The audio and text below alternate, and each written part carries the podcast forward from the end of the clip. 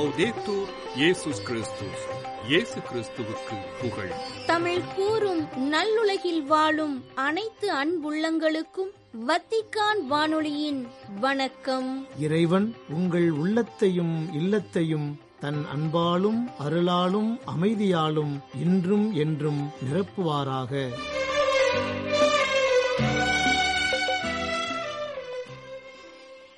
அன்பு உள்ளங்களே வத்திக்கான் வானொலி இன்று உங்களுக்கு வழங்கும் நிகழ்ச்சிகள் ஞாயிறு மறைவுரை சிந்தனை மற்றும் செய்திகள்.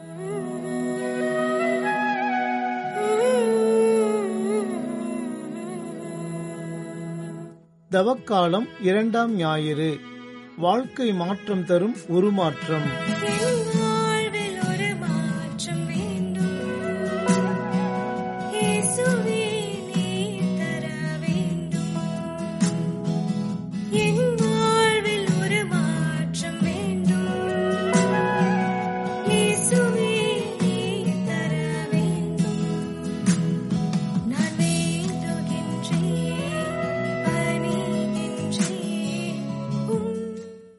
அன்பானவர்களே இன்று நாம் தவக்காலத்தின் இரண்டாம் ஞாயிறை சிறப்பிக்கின்றோம்.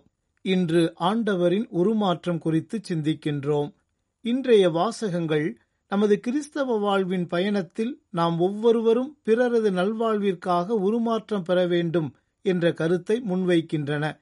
இவ்வுலக வரலாற்றை புரட்டி பார்க்கும்போது பலரது வாழ்வில் பல்வேறு வழிகளில் இந்த உருமாற்ற நிகழ்வு நிகழ்ந்துள்ளதை நாம் காண முடியும். டெர்ரி ஃபாக்ஸ் என்ற இருபத்தோரு வயது மாணவனுக்கு ஆயிரத்தி தொள்ளாயிரத்தி எழுபத்தி ஏழாம் ஆண்டில் எலும்பு புற்றுநோய் முற்றிய நிலையில் இருப்பது கண்டறியப்பட்டது. கனடா நாட்டிலுள்ள சைமன் ஃப்ரேசர் என்ற பல்கலைக்கழகத்தில் படித்து வந்தான் இந்த மாணவன். நோயின் உச்சக்கட்டம் காரணமாக அவனது உடலிலிருந்து வலதுகால் அகற்றப்பட்டது. இந்த வேதனையான செய்தியை கேட்ட அவனது பள்ளி ஆசிரியர் அவனுக்கு ஒரு கடிதம் எழுதியிருந்தார்.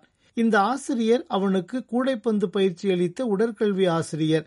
அவரது கடிதத்துடன் மாற்றுத்திறனாளியாக சாதனை படைத்த ஒரு மாரத்தான் ஓட்டப்பந்தய வீரனது வாழ்க்கை செய்தியடங்கிய செய்தித்தாளின் நகலையும் அனுப்பியிருந்தார். இந்த செய்தியை படித்த டெர்ரிக்கு மனதில் நம்பிக்கையும் உற்சாகமும் பிறந்தன. அதன் பிறகு அவனது மனதில் இவ்வுலகில் ஏதாவது ஒன்றை சாதித்து காட்ட வேண்டும் என்ற எண்ணம் உள்ளத்தில் வலுப்பெற்றுக் கொண்டே இருந்தது. எப்படியும் ஒரு சில ஆண்டுகளிலேயே இறக்கப் போகும் தன்னால் இந்த சமூகத்திற்கு ஏதாவது ஒன்றை செய்ய இயலுமா என்று சிந்தித்துக் கொண்டே இருந்தான். இதன் விளைவாக கனடா நாட்டில் ஐயாயிரம் மைல் தூரம் ஓடி அதன் மூலம் மக்களிடம் நிதி திரட்டி புற்றுநோய் ஆராய்ச்சி மையம் ஒன்றை கட்டித்தர வேண்டும் என்று ஆசை கொண்டான் டெர்ரி. இந்த நிகழ்வுக்கு முன் தயாரிப்பாக பதினெட்டு மாதங்கள் செயற்கை காலை பொருத்தி கொண்டு ஒவ்வொரு நாளும் ஓடி பயிற்சி எடுத்தான் டெர்ரி. ஆயிரத்தி தொள்ளாயிரத்தி எண்பதாம் ஆண்டு ஏப்ரல் மாதம் பன்னிரெண்டாம் தேதியன்று தான் விரும்பியபடி தனது ஓட்டத்தை தொடங்கினான். இவனுடைய லட்சியம் நிறைந்த நல் முயற்சிக்காக பலரும் பண உதவி செய்தனர். நூற்றி பதினான்கு நாட்கள் தொடர்ந்து ஓடிய டெர்ரி மூவாயிரம் மைல்கள் தூரத்தை கடந்தபோது மயங்கி விழுந்து விட்டான். அவனது உடல்நிலை மிகவும் மோசமாக இருந்தது. அப்போது புற்றுநோய் அவனது எல்லா பாகங்களிலும் பரவியிருந்தது. இறுதி கட்டத்தை நெருங்கிவிட்ட இவனது ஓட்டப்பயணச் செய்தி கனடா நாடு முழுவதும் மிக பெரும் அதிர்வலைகளை ஏற்படுத்தியது. இதன் காரணமாக டெர்ரியின் முயற்சிக்கு ஆதரவளிக்கும் வகையில் பலரிடமிருந்து பண உதவிகள் வந்து குவிந்தன. ஏறத்தாழ எட்டு கோடியே முப்பது லட்சம் ரூபாய் அளவிற்கு நிதி சேர்ந்தது. இந்த நிதியை கொண்டு டெர்ரி விரும்பிய புற்றுநோய் ஆராய்ச்சி மையம் தொடங்கப்பட்டது. ஆனால் டெர்ரி இறந்துவிட்டான். தான் தொடங்கிய லட்சிய ஓட்டத்தில் டெர்ரி முடிந்தளவுக்கு ஓடி இறந்து விட்டாலும் அவனது முயற்சியும் நல்லெண்ணமும் இன்றளவும் வாழ்ந்து கொண்டிருக்கின்றன.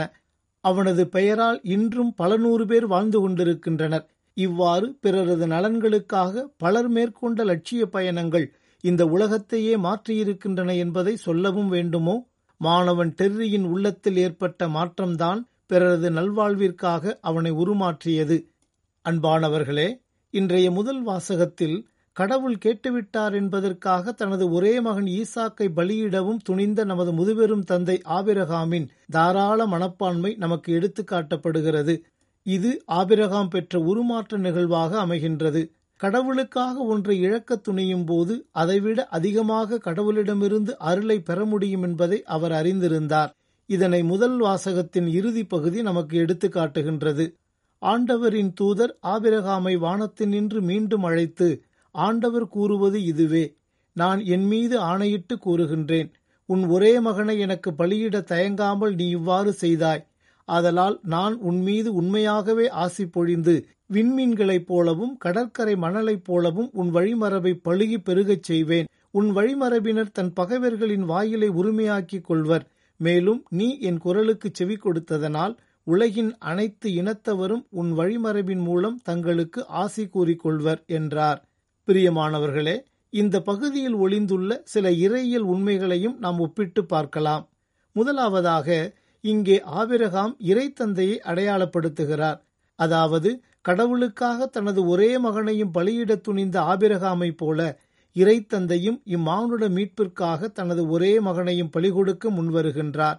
இதனைத்தான் இயேசு நிக்கதேமிடம் ஓர் இரவு வேளையில் உரையாடல் மேற்கொண்ட போது தம் ஒரே மகன் மீது நம்பிக்கை கொள்ளும் எவரும் அழியாமல் நிலைவாழ்வை பெறும் பொருட்டு அந்த மகனையே அளிக்கும் அளவுக்கு கடவுள் உலகின் மேல் அன்பு கூர்ந்தார்.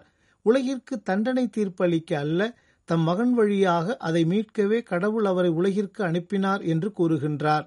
இரண்டாவதாக ஆபிரகாமின் மகன் ஈசாக்கு இறைத்தந்தையின் ஒரே மகனான இயேசுவை அடையாளப்படுத்துகின்றார். ஈசாக் சுமந்து செல்லும் விறகு கட்டைகள் இயேசு சுமந்து செல்லும் சிலுவை மரத்தை அடையாளப்படுத்துகின்றன. இவ்விடத்தில் முக்கியமானதொரு இறையில் கருத்தை நாம் உற்று நோக்க வேண்டும். பின் ஆபிரகாம் எரிபலிக்கு வேண்டிய விறகு கட்டைகளை எடுத்து தம் மகன் ஈசாக்கின் மீது வைத்தார் என்ற இறைவார்த்தைகள் தனது மகன் இயேசுவின் திருவுடல் திருரத்தத்தின் வழியாக இவ்வுலகை மீட்கும் இறைத்தந்தையின் திட்டத்தில் சிலுவை மிகவும் முக்கியத்துவம் பெறுகிறது. மேலும் இயேசு சுமக்கும் சிலுவை இறைத்தந்தையால் வலிந்து தரப்படுவதாக கூட நாம் பொருள் கொள்ளலாம். அதனால்தான் மானிட மகன் மக்களின் கையில் ஒப்புவிக்கப்படவிருக்கிறார். அவர்கள் அவரை கொலை செய்வார்கள். கொல்லப்பட்ட மூன்று நாட்களுக்கு பின் அவர் உயிர்த்தெழுவார் என்று கூறி இயேசு தனது சாவை மூன்று முறை முன்னறிவிக்கின்றார் என்பதை ஒத்தமை நற்செய்திகள் மூன்றிலுமே காண்கின்றோம். அதற்கு அடுத்தபடியாக மலையின் அடிவாரத்திலிருந்து ஈசாக் விறகு கட்டைகளை சுமந்து கொண்டு மலையின் உச்சி வரை சென்றதை இயேசு சிலுவை மரத்தை தூக்கிக் கொண்டு கல்வாரி மலையின் உச்சிவரை சென்ற சிலுவை பயணமாக நாம் கருதலாம். அதன் பிறகு ஈசாக் பலியிடப் போகும் அந்த பலிபீடம் இயேசு தனது இன்னுயிரை கையளித்த கல்வாரி மலையை அடையாளப்படுத்துகின்றது. ஆபிரகாமுக்கு கடவுள் குறிப்பிட்டுச் சொல்லிய இடத்தை அவர்கள் அடைந்தனர். அங்கே ஆபிரகாம் ஒரு பலிபீடம் அமைத்து அதன் மேல் விறகு கட்டைகளை அடுக்கி வைத்தார் என்று வாசிக்கின்றோம். இறுதியாக இந்த பயணத்தின் திருப்பு முனையாக அமைவது செம்மறியாடு அதாவது ஆபிரகாம் எழுப்பிய பலிபீடத்தில் அவரது மகன் ஈசாக்கிற்கு பதிலாக செம்மறியாடு பலியிடப்படுகிறது. ஆனால் கல்வாரி என்னும் பலிபீடத்தில் உண்மையான செம்மறியாகிய இயேசுவே பலியாகின்றார். இதன் காரணமாகவே நமது திருப்பலி கொண்டாட்டத்தின் இறுதி பகுதியில் இதோ இறைவனின் செம்மறி இதோ உலகின் பாவங்களை போக்குபவர் செம்மறியின் விருந்துக்கு அழைக்கப் பெற்றோர் பேறு பெற்றோர் என்று அருள்பணியாளர் உரைக்கும் வார்த்தைகள் இதனை மையப்படுத்தியதே என்பதையும் இக்கணம் உணர்ந்து கொள்வோம். பிரியமானவர்களே இயேசுவின் உருமாற்றம் குறித்து ஒத்தமை நற்செய்தியாளர்கள் மூவருமே மிகச் சிறப்பாக எடுத்துரைப்பதிலிருந்தே இதன் முக்கியத்துவம் குறித்து நாம் அறிந்து கொள்ள முடிகின்றது. இயேசுவின் உருமாற்றம் என்பது அவருடைய மாட்சிக்குரிய உடலை அறிமுகப்படுத்துவதாக அமைகின்றது. இயேசுவின் உயிர்ப்புக்கு பின்பு அவர் அடையப்போகும் மகிமைமிக்க விண்ணக வாழ்வை இந்த உருமாற்ற நிகழ்வு நமக்கு எடுத்துக்காட்டுகின்றது இங்கே இயேசுவுடன் தோன்றும் மோசே திருச்சட்டத்தின் அடையாளமாகவும் எளியா இறைவாக்கினர்களின் அடையாளமாகவும் எடுத்துக்காட்டப்படுகின்றனர் இதன் வழியாக இயேசு திருச்சட்டம் மற்றும் இறைவாக்கினர்களின் ஒட்டுமொத்த அடையாளமாக முன்னிறுத்தப்படுகிறார். இங்கே மீண்டுமாக மூவொரு இறைவனின் பிரசன்னத்தையும் பார்க்கின்றோம். இயேசுவின் திருமொழிக்கின் போது என் அன்பார்ந்த மகன் நீயே உன் பொருட்டு நான் பூரிப்படைகின்றேன் என்று கூறி இவ்வுலகிற்கு தனது மகனை அறிமுகம் செய்து வைத்த இறைத்தந்தை இந்த உருமாற்ற நிகழ்வில் மீண்டும் தோன்றி என் அன்பார்ந்த மைந்தர் இவரே இவருக்கு செவிசாயுங்கள் என்று கூறுகின்றார். திருமுழுக்கின் போது பூரிப்படைகின்றேன் என்று கூறிய இறைத்தந்தையின் வார்த்தையில் இந்த தரணி வாழ தன் மகனையே தாரை வார்க்க முன்வந்த அவரின் பூரிப்படைந்த மனதை பார்க்கின்றோம். ஆனால் உருமாற்ற நிகழ்வில் இறைத்தந்தை செவிசாயுங்கள் என்கின்றார். அதாவது என்றும் அழியாத மகிமைமிக்க வாழ்வை நாம் அடைய வேண்டுமெனில் இவ்வுலகில் வரும் சவால்களையும் துன்பத் துயரங்களையும் ஏற்கவும் அதற்காக நமது இன்னுயிரையும் கையளிக்க தயாராக இருக்க வேண்டும். இதற்கொரு மாபெரும் எடுத்துக்காட்டாக திகழும் தனது மகனின் வாழ்க்கைக்கும் வார்த்தைகளுக்கும் செவிசாயுங்கள் என்று இறைத்தந்தை உரைப்பதை நாம் காண முடிகின்றது.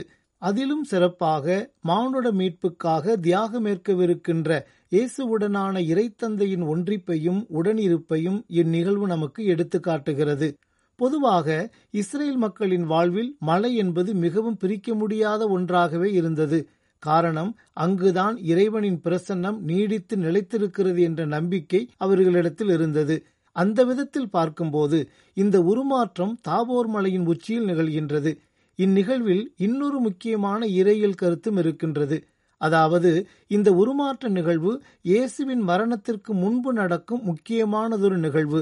இனி அவர் எருசலேமில் நிகழவிருக்கும் மரணத்திற்கு பின்பு வெற்றி வீரராய் உயிர்த்தெழுந்து மலைகளுக்கெல்லாம் உயர்ந்த மலையாக இருக்கும் விண்ணகம் சென்று தந்தையின் வலப்பக்கத்தில் நிலையாக அமர்ந்து விடுவார்.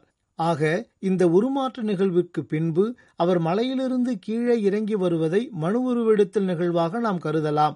அவ்வாறே உயிர்ப்புக்கு பிறகு மீண்டும் விண்ணகம் ஏறுவதை அவரது தியாக மரணத்திற்கு இறைத்தந்தை அவருக்கு வழங்கவிருக்கும் பரிசாக கொள்ளலாம். மேலும் அவருடைய ஆடைகள் இவ்வுலகில் எந்த சலவைக்காரரும் வெளுக்க முடியாத அளவுக்கு வெள்ளை வெளேரென ஒளி வீசின என்று கூறும் மார்க்கு நற்செய்தியாளரின் வார்த்தைகள் அவர் பெறவிருக்கும் மகிமைமிக்க விண்ணக வாழ்வை நமக்கு சுட்டிக்காட்டுகின்றது.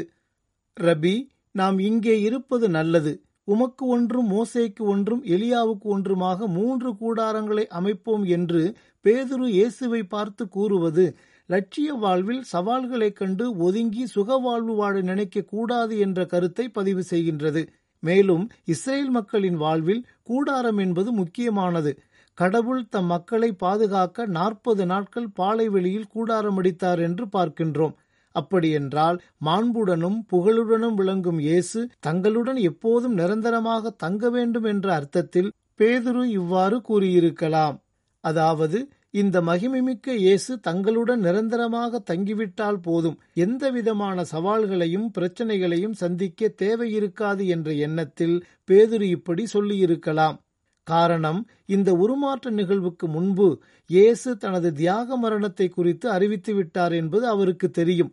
ஒருவேளை நாமும் இயேசுவுடன் எருசலேமிற்கு போனால் அவருடன் சேர்ந்து துன்புற்று மரணிக்க வேண்டியிருக்கும் என்ற எண்ணமும் அவரது உள்ளத்தில் இழையோடியிருக்கலாம் அதற்கேற்றவாறு இந்த உருமாற்ற நிகழ்விற்கு பின்பு இயேசு தனது சீடர்களுடன் தாபூர் மலையை விட்டு இறங்கிய பின் தன் சாவை குறித்து இரண்டாம் முறை முன்னறிவிக்கின்றார். ஆகவே இயேசு நமக்காக உருமாற்றம் பெற்றது போல் நாமும் பிறரது நல்வாழ்விற்காக உருமாற்றம் பெறுவோம். தடைகளை பின்னுக்கு தள்ளி லட்சியமுடன் முன்னேறிச் செல்வோம். இவ்வருளுக்காக இந்நாளில் இறைவனிடம் மன்றாடுவோம்.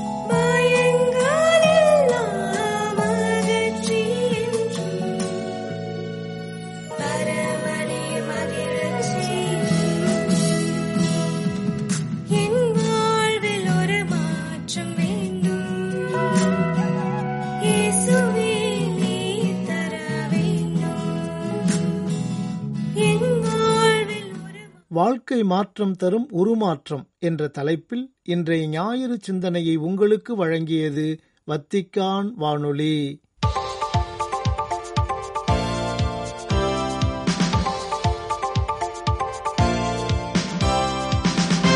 செய்திகள் நம்பிக்கையுள்ள உடன் பணியாளர்களாகவும் இறை மக்களுக்கு பணி புரிபவர்களாகவும் தூய ஆவியின் வழிகாட்டுதலுக்கு கீழ் இருப்பவர்களாகவும் குருக்களாக திருநிலைப்படுத்தப்பட உள்ள திருத்தொண்டர்கள் இருக்க வேண்டும் என்று குறிப்பிட்டுள்ளார் திருத்தந்தை பிரான்சிஸ். பிப்ரவரி இருபத்தி நான்கு சனிக்கிழமை வத்திக்கானில் ரோம் மறைமாவட்ட குருக்களாக திருநிலைப்படுத்தப்பட இருக்கும் திருத்தொண்டர்கள் பதினான்கு பேரை சந்திக்க வேண்டிய திருத்தந்தை பிரான்சிஸ் அவர்கள் லேசான காய்ச்சல் காரணமாக தனது இன்றைய சந்திப்புகளை தவிர்த்துள்ளார். ரோம் மறைமாவட்ட திருத்தொண்டர்களுக்கான திருத்தந்தையின் கருத்துக்கள் அவர்களுக்கு எழுத்து வடிவில் வழங்கப்பட்டுள்ளன. தாயாம் திரு அவை தலைவர்களாக அல்ல மாறாக உடன் பணியாளர்களாக மாற வேண்டும் என்றே அழைக்கின்றது என்றும் திரு அவை வலியுறுத்துவது போல ஒன்றைப்பின் மறைப்பொருளாக சகோதரத்துவம் நம்பிக்கை மற்றும் பணிவின் அடையாளமாக சான்றாக அருள் பணியாளர்கள் இருக்க வேண்டும் என்றும் வலியுறுத்தியுள்ளார் திருத்தந்தை பிரான்சிஸ். நமது தவக்காலம் உறுதியானதாக இருக்க வேண்டும் என்றால் யதார்த்தத்திற்கு நாம் நம் கண்களை திறக்க வேண்டும் என்றும் நம் உடன் வாழும் சகோதர சகோதரிகளின் அழுகைக்கு நாம் செவிசாய்க்கின்றோமா என சிந்திக்க வேண்டும் என்றும் தனது ட்விட்டர் பக்கத்தில் குறுஞ்செய்தி ஒன்றினை பதிவிட்டுள்ளார் திருத்தந்தை பிரான்சிஸ். பிப்ரவரி இருபத்தி நான்கு சனிக்கிழமை ஹேஷ்டாக் தவக்காலம் என்ற தலைப்பில் தனது கருத்துக்களை இவ்வாறு பதிவிட்டுள்ள திருத்தந்தை பிரான்சிஸ் அவர்கள் ஒடுக்கப்பட்ட சகோதர சகோதரிகளின் அழுகை குரலானது விண்ணகத்திற்கு எழுப்பப்பட்டு கொண்டிருக்கின்றது என்றும் குறிப்பிட்டுள்ளார். இயேசுவின் அன்பை அவர் நமக்காக பட்ட பாடுகளை நினைவுகூறும் இத்தவக்காலத்தில் யதார்த்தத்திற்கு நாம் நம் கண்களை திறக்க வேண்டும். ஒடுக்கப்பட்ட சகோதர சகோதரிகளின் அழுகை குரலானது விண்ணகத்தை நோக்கி எழுப்பப்பட்டு கொண்டிருக்கும் வேளையில் நாம் அவர்களின் குரலுக்கு செவிசாய்க்கின்றோமா? அக்குரல்கள் நம் மனதை உழுக்குகின்றனவா அசைக்கின்றனவா என நம்மை நாமே கேட்டுக்கொள்வோம் என்பதே திருத்தந்தையின் ட்விட்டர் குறுஞ்செய்தி வலியுறுத்துவதாகும். ஸ்பெயினின் வலென்சியா பகுதியில் உள்ள கம்பனர் அடுக்குமாடி குடியிருப்பு பகுதியில் ஏற்பட்ட தீ விபத்தினால் இறந்தவர்கள் மற்றும் பாதிக்கப்பட்டவர்களுக்கு தனது ஆன்மீக நெருக்கத்தை வெளிப்படுத்தி இரங்கல் தந்தி ஒன்றினை அனுப்பியுள்ளார் திருத்தந்தை பிரான்சிஸ். பிப்ரவரி இருபத்தி மூன்று வெள்ளிக்கிழமை ஏற்பட்ட இத்தீ விபத்தினால் ஒரே குடும்பத்தை சார்ந்த நான்கு பேர் உட்பட பத்து இறப்புகள் இருபது பேர் காணாமலும் பலர் காயமுற்றும் உள்ள நிலையில் திருத்தந்தையின் இரங்கல் தந்தி செய்தியானது வலேன்சியா மறைமாவட்ட பேராயர் என்ரிக் பெனவென்ட் விதல் அவர்களுக்கு திருப்பீடச் செயலர் கர்தினால் பியத்ரோ பரோலின் அவர்கள் கையொப்பமிடப்பட்டு அனுப்பப்பட்டுள்ளது. பதினான்கு மாடிகளை கொண்ட அடுக்குமாடி குடியிருப்பில் ஏற்பட்ட தீ விபத்தினால் இறந்தவர்கள் அனைவருக்கும் இறைவனின் இரக்கத்தை வேண்டுவதாகவும் இறப்பு இழப்பு மற்றும் காயங்களை ஏற்படுத்தியுள்ள இத்தீ விபத்தின் துன்பத்திலிருந்து வலேன்சியா பகுதி மக்கள் மீண்டு வர இறைவன் அவர்களுக்கு ஆற்றல் அளிக்க ஜெபிப்பதாகவும் அச்செய்தியில் குறிப்பிட்டுள்ளார் திருத்தந்தை பிரான்சிஸ். போரின் கொடிய செயல்கள் மனிதாபிமானமற்ற தன்மையை விவரிக்கின்றன என்றும் சில கிலோமீட்டர் நிலப்பரப்பை கைப்பற்ற பல்லாயிரக்கணக்கான மனித உயிர்கள் பறிக்கப்படுகின்றன என்றும் கூறியுள்ளார் முனைவர் அந்திரேயா தொர்னியெல்லி. பிப்ரவரி இருபத்தி நான்கு சனிக்கிழமை உக்ரைன் போர் இரண்டாம் ஆண்டு நிறைவை முன்னிட்டு எதுவரை என்ற தலைப்பில் தனது கருத்துக்களை ஆசிரியர் பக்கத்தில் இவ்வாறு குறிப்பிட்டுள்ளார். திருப்பீட தகவல் தொடர்பு அவையின் செய்தி பிரிவு இயக்குனர் முனைவர் அந்திரேயா தொர்னியெல்லி. இப்போரினால் பல்லாயிரக்கணக்கான இளைஞர்கள் மற்றும் முதியவர்கள் காயமடைந்துள்ளனர். உடல் ஊனமாக்கப்பட்டுள்ளனர். முழு உக்ரேனிய நகரங்களும் தரைமட்டமாக்கப்பட்டுள்ளன. வெளிநாடுகளில் இடம்பெயர்ந்து வாழ்கின்றனர். ஆயிரக்கணக்கான சுரங்கங்கள் அப்பாவி மக்களின் எதிர்கால வாழ்க்கையை குளிதோண்டி புதைத்துள்ளன என்றும் குறிப்பிட்டுள்ளார் முனைவர் தொர்னியெல்லி. உக்ரைனில் போர் தொடங்கி இன்றுடன் இரண்டு ஆண்டுகள் நிறைவடையும் நிலையில் வன்முறைகளுக்கு மத்தியிலும் வெறுப்பிலிருந்து தங்கள் இதயத்தை காத்து நம்பிக்கையில் வலிமை பெற்று உறுதியுடன் இருக்கும் பலரை தான் கண்டுணர்ந்ததாக காணொலி செய்தி ஒன்றில் குறிப்பிட்டுள்ளார் மசிமிலியானோ மெனிகெத்தி பிப்ரவரி இருபத்தி நான்கு சனிக்கிழமை உக்ரைன் போரின் இரண்டாம் ஆண்டு நினைவு குறித்த தனது கருத்துக்களை காணொலி செய்தியாக வெளியிட்டபோது இவ்வாறு கூறியுள்ளார். வத்திக்கான் செய்தித்துறையின் ஆசிரியர் குழுமத்தில் ஒருவரான மாசிமிலியானோ மெனிகெத்தி அளவுக்கு அதிகமான துன்பங்கள் மற்றும் வழிகளை ஏற்படுத்தியுள்ள போரினால் பலர் சொந்த நாடுகளை விட்டு புலம்பெயர்ந்தனர். சுரங்க பாதைகளில் தஞ்சமடைந்தனர் என்று கூறிய மெனிகெத்தி அவர்கள் ஏழைகள் மற்றும் பாதிக்கப்பட்ட மக்களுக்கு உதவிகள் பல செய்த அருள் பணியாளர் அலெக்சாண்டர் அருள் சகோதரிகள் ஆகியோரின் நம்பிக்கை கதைகள் வலிமை அளிக்கின்றன என்றும் இடர்பாடுகளுக்கு மத்தியிலும் துணிவுடன் தேவையில் இருக்கும் மக்களுக்கு உதவிகள் பல செய்து ஆறுதல் அளித்து நம்பிக்கையில் அவர்கள் நிலைத்து நிற்கின்றனர் என்றும் எடுத்துரைத்துள்ளார். நேயர்களே இத்துடன் வத்திக்கான் வானொலியின் தமிழ்ச் சேவை நிறைவு பெறுகின்றது. உங்கள் செவிமடுத்தலுக்கு நன்றி வணக்கம்.